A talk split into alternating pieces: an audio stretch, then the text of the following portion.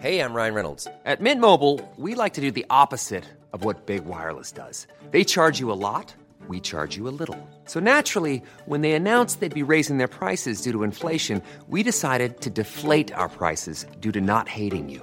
That's right. We're cutting the price of Mint Unlimited from $30 a month to just $15 a month. Give it a try at mintmobile.com slash switch. $45 upfront for three months plus taxes and fees. Promo rate for new customers for limited time. Unlimited more than 40 gigabytes per month. Slows. Full terms at mintmobile.com.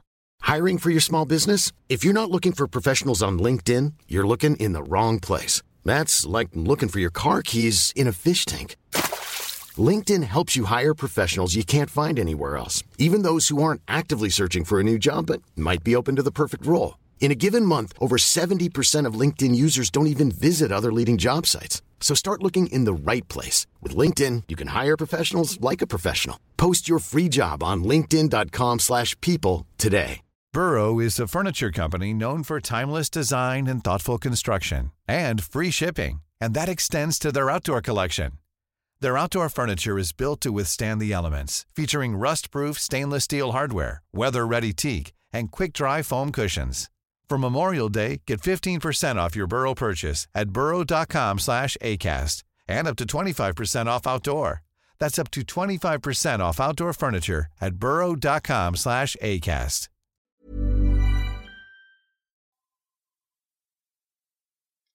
Join us for a journey as we go back to the great civilizations of the past. Who were the people? What were they like? How did they begin and how did they end? Let's find out on episode 45 Assyria vs. Urartu. Previously on Fan of History, the Neo Assyrian Empire entered the interval, a dark period of decline. Argishti became king of Urartu and expanded the kingdom. Urartu had taken a serious position as the major power of the Near East. Hello, Dan. Hello, Anna. So where's Brennan? I don't know really. He went to a cold place, I think. Yes, he's off to Alaska this week, so uh, I had to find a replacement. And if you are uh, a true fan of Fan of History, you remember Anna from the Hatshepsut video on the YouTube channel. If you're not subscribing to the YouTube channel, you should be doing that. Uh, search for Fan History on YouTube. Okay, this time we are going to talk about the 770s BC. This is our first episode in the 770s BC. And I know we promised a great sporting event, but that will have to wait until next episode uh, because Brennan is gone. So we are going to cover this. Then next week it's the sporting events. And the week after that, the Western Zhou will fall. But that is in two episodes, and now it's Assyria versus Urartu. So, Argishti is the great king of Urartu. And in the last episode, he built Yerevan, the capital of modern Armenia. That was in 782 BC. We have this guy's annals, we have his record of his glorious reign. And though we may not believe all of it, it's still more than we have from most cultures. It's actually recorded in typical Assyrian fashion. And Urartu is now the strongest state in the Near East. And now they're going to clash. Okay, so the situation is Assyria is on the Mesopotamian plain. Urartu is in the mountains. There is a common border. Uh, the border is protected by Urartian fortresses because they know that even if they have grown very powerful, they can't really take the Assyrians in a fair fight. So better hide in the mountains and direct aggression otherwise. But in somewhere around this year, they actually do clash. We don't know very much about it because uh, the Assyrians don't record uh, losses so if if they lose something, they just uh, don't talk about it. And uh, of course, they there is a record from Shamshi Ilu himself, the field marshal. Remember, the king of Assyria is not very influential now.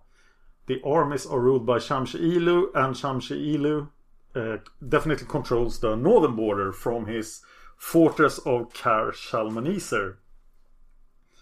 And he says that, wow, he defeated the Urartians. It was a crushing defeat. But if we look in the Chronicles of Argishti, uh, he is victorious in every campaign too. And the sources are poor for this era.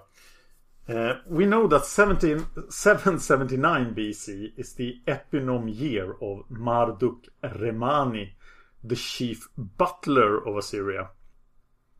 Can you imagine what that position included? I have no idea. Oh, I, I, I just listened to a lot of Fan of History episodes and I realize I repeat myself a lot. So if you feel uh, that is worth complaining about, please complain about it. Maybe it's a good way of learning. So I know I said this before, but now I'm going to say it to you, and I haven't done that before. The Eponym Chronicle is a yearly record of where the Assyrians went to war, and it's very, very short for every year. So they say basically in the year of 779 BC, it was the eponym year of Marduk Remani, the chief butler. So they name one influential guy in Assyria. And it's a great honor. It's like being the consul of Rome to get named in the eponym uh, in the eponym chronicle. And then they say we fought against these guys. So I have no idea how the chief butler got on the eponym chronicle because he was the most important person who hadn't been in the eponym chronicle yet in the whole country. That's interesting.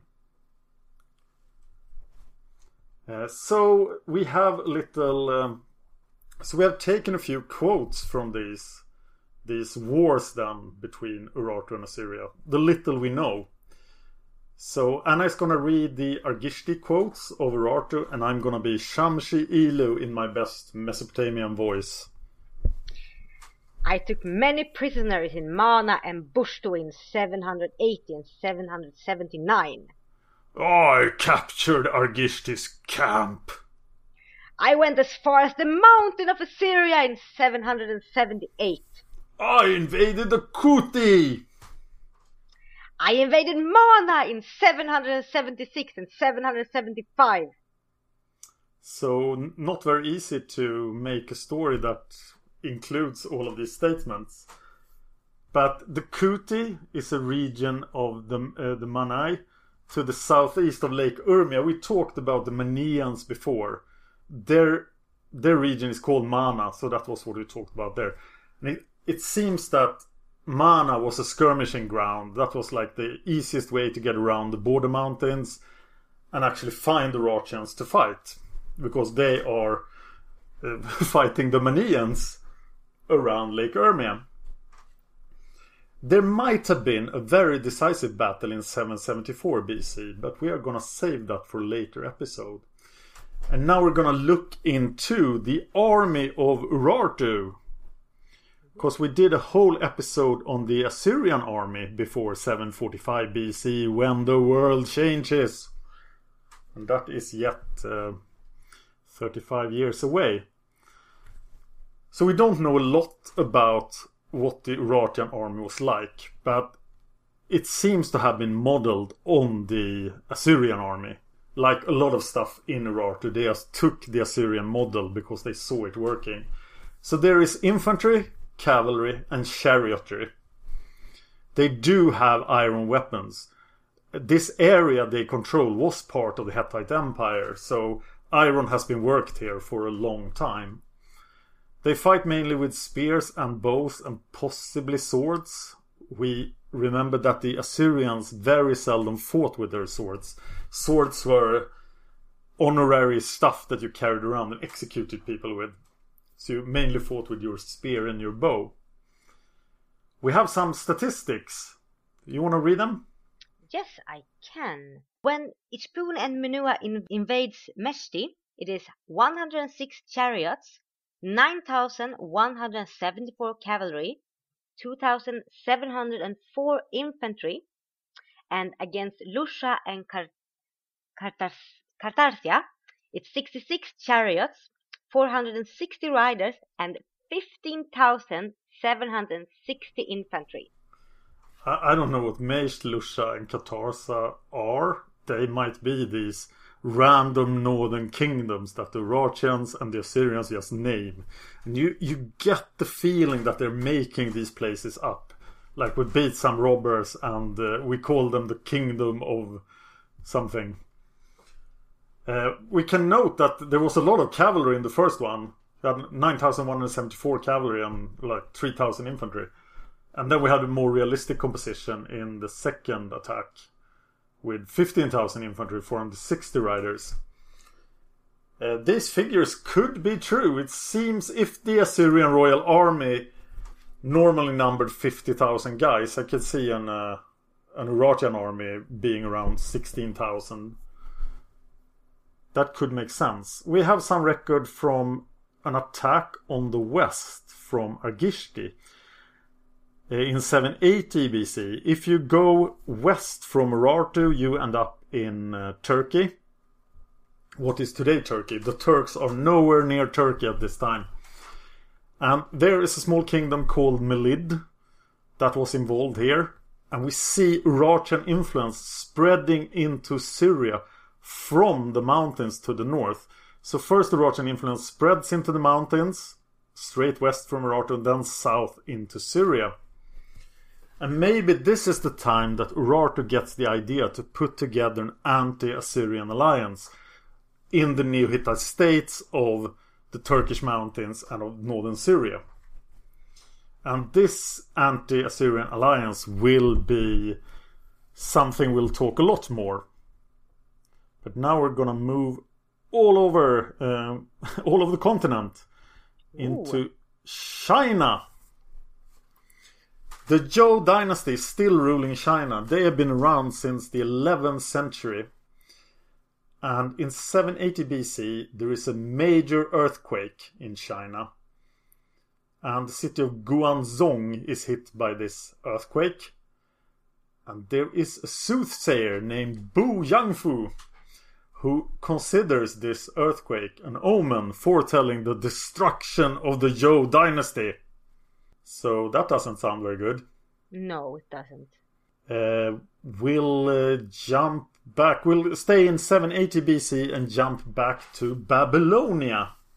Mm-hmm. The kingdom in southern Iraq today, on the fertile plains of southern Mesopotamia. Babylonia has been in a miserable state since an Assyrian king in the 810s decided that his major duty was to just crush Babylon every year. But now, here are the first signs of recovery. When Marduk Apla Usur becomes the first Chaldean king of Babylon. The Chaldeans, we talked about them a lot. They are in uh, the south of Babylonia, in the marches, in the sea land. And they have been opposing Assyrian aggression forever. Ever since they got there, they have been the enemies of the Assyrians. There are three major Chaldean tribes, and the Bit Yakin will soon take control of the kingship. But this guy, Marduk Aplasur, is from one of the other two tribes. And we don't know a whole lot about him. We have one one single thing recorded from his entire reign, and it will last until 769 BC. And the quote just says forced labor and corvée was imposed. And corvée is uh, slavery. Is that the only record from his reign? Yes! And it's a lot better than his like seven predecessors, of which we don't know the name of four, and we know partially the name of one. So nobody wanted to be the king of Babylonia for a while there because the Assyrians were attacking every year and they focused their attack on whoever said he was the king. Wow. So times are still tough for Babylonia, but this is the first sign of recovery, and also one of the first signs of the Chaldean rise to power, because the Chaldeans will will become very powerful in Babylonia. Back to China. King of China is King Yu, and he makes. Everyone knows therapy is great for solving problems, but getting therapy has its own problems too, like finding the right therapist, fitting into their schedule, and of course, the cost. Well, BetterHelp can solve those problems. It's totally online and built around your schedule. It's surprisingly affordable too. Connect with a credentialed therapist by phone, video, or online chat, all from the comfort of your home. Visit betterhelp.com to learn more and save 10% on your first month. That's BetterHelp H E L P. Hiring for your small business? If you're not looking for professionals on LinkedIn, you're looking in the wrong place. That's like looking for your car keys in a fish tank. LinkedIn helps you hire professionals you can't find anywhere else, even those who aren't actively searching for a new job but might be open to the perfect role. In a given month, over 70% of LinkedIn users don't even visit other leading job sites. So start looking in the right place. With LinkedIn, you can hire professionals like a professional. Post your free job on linkedin.com slash people today. Burrow is a furniture company known for timeless design and thoughtful construction and free shipping, and that extends to their outdoor collection. Their outdoor furniture is built to withstand the elements, featuring rust-proof stainless steel hardware, weather-ready teak, and quick-dry foam cushions. For Memorial Day, get 15% off your Burrow purchase at burrow.com slash ACAST and up to 25% off outdoor. That's up to 25% off outdoor furniture at burrow.com slash ACAST. A really bad decision in 779 BC. Oh. Yes. And what's the best reason for making a bad decision? Oh, oh, I get it. You fall in love. Yes, he f- gets a new concubine, Bao Si, and he is too much in love with this girl. You you are supposed to have concubines as the the Zhou king, but you're not supposed to feel anything for them. But he feels quite a bit for Bao Si. They have a son called Bufu, and then. Uh, the king starts to wonder why do I have a queen and a crown prince when I have this wonderful concubine? So he uh, he sacks his queen. Whoa.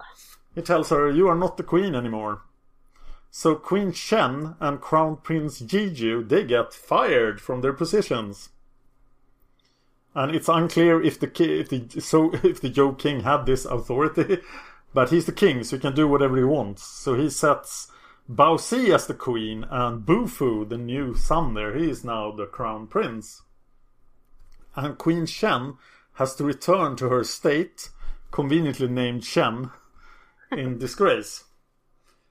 And the Shen, uh, the Shen kingdom, which is uh, subservient to the Zhou kingdom, is ruled by the Marquis of Shen, and he is not amused. He thought he had things figured out this woman from his family was uh, the queen of the whole kingdom. And now she's fired, so he's not happy. Such a bad decision. Yeah, so now King Yu thinks, oh, now I can enjoy love when my beloved is the queen, and he just wants to make Bao Si happy. And she was quite entertained by this, by the fact that the old queen was fired. But now she is becoming bored Oh. And King Yu doesn't know what to do to entertain her. Well, he should have thought about that before he sacked his old queen. Yeah, he probably should. He should probably just have kept Bao Si as the concubine. Yeah. But that's all we have from China this episode. We will return there in the third episode of the 770s BC. That's episode 47. But now we have to do what we love to do. We have to go back to Assyria. Yay! So 778 BC is the eponymy of. You want to read the name? Belkaran Belli Usur. Perfect. He's the palace herald. And uh, this is a powerful position in the palace. And it seems that his eponymy is uh, a symptom of how powerful nobles are getting unproportional amounts of influence in Assyria. And it's not weird that he's the eponym. That there's there are always noblemen as the eponym, but he will build his own city in Assyria, and that's not something noblemen should do. That's a clear warning sign that this guy has too much power. Yes, he builds a city named after himself. It's Dur Bel Usur. That's just say that name quickly ten times. Uh, don't say that name quickly. and it seems to have been a free city where the Assyrian king had no influence, but this guy had all the power. He was like the king of his own city. We, the the archaeologists have also found a stele raised by this man. It's found at Tel Abta, and there is a royal inscription, but the name of the king appears after the name of Bel Karan Beli Usur. So technically, Dur Belkaran Beli Usur was the king. Yeah, that was his city. He was Bel Karan Beli Usur. Yes, Belkaran Beli Usur. Uh, he was the king of his own city in the middle of Assyria. And all of this is going on whilst Shamshi Ilu still controls the royal Assyrian army. So Assyria is. Uh, we don't recognize this is not the kingdom of Shalmaneser III or Ashurnasirpal II. The king seems to be weak and have no control. Uh, in the next year, the king uh, claims that he actually did something. So we can read in the eponymy year of Nabu Isdeya Cain, the Chamberlain, that King Shalmaneser actually fights somebody. He fights the Itua. Oh. And this campaign might actually have been led by the king because Shamshi Ilu seems to have been busy with the Urartian border, as we discussed before. The Itua is an Aramean tribe, and it's very unclear where they lived. They might have been uh, revolting within the Assyrian Empire. Because most Aramean tribes are now within the empire. In 776 BC, Argishti builds a fortress, and in good Mesopotamian fashion, he names it after himself. It's called Argishti Kinihili. I bet I get that get that pronunciation wrong. but after the success of building Erebuni, that was Yerevan, the capital of modern Armenia, Argishti builds this uh, second place, and it's uh, it means basically fortress Argishti. This is located near modern Armavir Blur on the middle Araxes River in the land of Asa. This is quite close to Yerevan, and the idea is to control the rich metalworking area of Metsamor. There, there was a network of canals built, and you can still see traces of these canals today. So there's a lot of stuff going on in Urartu in the 770s BC. It seems that Argishti built a series of small bases in the Aros River Valley, and this must have been to protect his northern border, to protect, to be able to exert control over the northern kingdoms slash tribes. He built a second Argishtiberg, a second Argishti Knihili, uh, on Lake Van. But strangely enough, he makes no mention of this. We find this second Argishtiberg in the Assyrian record in the 710s BC when King Sargon goes to Urartu. But that is for later episode. So that was the conflict between Assyria and Urartu. Things pretty much remain the same as uh, Urartu is building up, Assyria is declining. And who can put a stop to this? Ooh, I don't know. Well, it will happen in 745 BC when the greatest Assyrian king that ever lived will take the throne and change everything.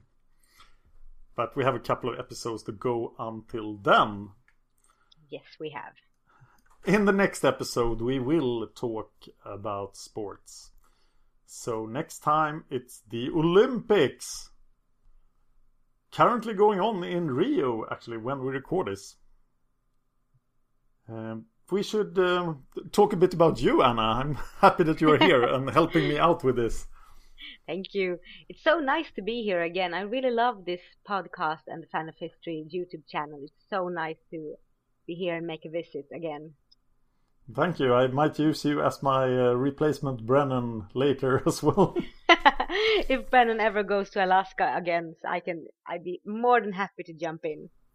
We Anna and I do uh, another podcast together, but it's Yes, in. Swedish. Do you want to explain what it's about? Yes, it's a podcast that covers a series of book called the Ice People Saga. Uh, the Ice People Saga has actually been translated to Eng- English now, so if you are interested, you can go and pick it up on the bookstores. The first it's, book is named uh, Spellbound. Exactly. It's 47 books. 47 books, and me and Don are doing one podcast episode of each of the books. So now we have worked to we have worked halfway there, I think. And our yeah, we're doing do, 26 next week. Yes, and our plan is to do all 47 books, cover them, each and every one of them, and perhaps do something more about because the Ice People saga is written by an amazing author named Margit Sandemo from Norway and Sweden, and the Ice People saga covers around thousand year of uh, a, a family's tale and it's lots of uh, witchcraft and history and of course family history. So it's really really interesting. I'm actually quite impressed by this saga because it's 10,000 pages of the same story uh, covering this entire period then. So if you are scandinavian norwegian danish or swedish you can listen to that podcast it's sagan om isfolket podden yes so, where else can people find you, Anna? Uh, I have a blog, but it's in Swedish, of course, and it's setsunaseras.blogspot.se. And there I write a lot about everything that's going on in my life. And I'm also a huge Twitter addict, so I'm on Twitter every day. And that and uh, my name there is Anna Feras. I tweet mostly in Swedish, but also sometimes in English. And I have a Facebook page uh, where I post mostly in Swedish, but also kind of a lot of links on English, and that is called Setsuna Seras. We have a couple of ideas for fan of history videos for the YouTube channel. Oh yes, we have. Should we uh, perhaps tease them? Then people can tweet you and um, try to make you do them. Yeah, that would be nice. My uh, favorite part of the history, as you perhaps could have guessed when I was a guest at, on the Hat Truth episode is ancient Egypt. So uh, I have a couple of ideas that I really would like to do, and Don has really said you have to do this. But problem is I'm running out of time. So if you want something about ancient Egypt, perhaps around the time Ramses the for the first, the second, and the third. New Kingdom stuff. Exactly. So give me a tweet. So I know you know a lot more about Egyptian history than I do. Uh, but do you understand anything of what's going on in Egypt in like the 9th and 8th century BC? No, not so much actually. Nobody does. I'm no. so confused by Egypt. But it's so early, and I mean, they did. They, there was chaos there. It's extremely late, right, for Egypt. Yeah, but you know, not all, all the good things have already happened, and now only bad things are happening to the poor yeah. Egyptians. But it's still a bit of chaos. Definitely. Mm.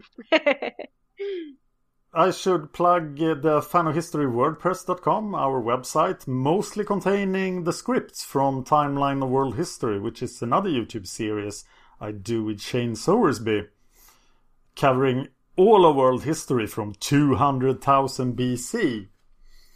If you like Fan of History, the videos, the stuff we do, please become a patron at patreon.com slash fan of history. Uh, there is, we really need some more uh, patrons to go further than 701 BC, or otherwise we'll have to find another subject or do something else. Because 701, 701 BC is the great destruction of Sennacherib, and we will cover that, but we want to cover the 7th century BC as well with the fall of the empire and all that good stuff. You can find me on Twitter at Dan Horning. And you can find Fan of History on Facebook as well. Facebook.com slash fan of history. Thank you so much for listening and thank you for joining me, Anna. Yes, thank you so much for being invited. Speak to you later. Yes, bye bye. Hi, I'm Daniel, founder of Pretty Litter. Did you know cats tend to hide symptoms of sickness and pain? I learned this the hard way after losing my cat, Gingy. So I created Pretty Litter, a health monitoring litter that helps detect early signs of illness by changing colors, saving you money and potentially your cat's life. Pretty Litter is veterinarian developed, and it's the easiest way to keep tabs on your fur baby's health right at home. Go to prettylitter.com and use code ACAST for 20% off your first order and a free cat toy. Terms and conditions apply. See site for details.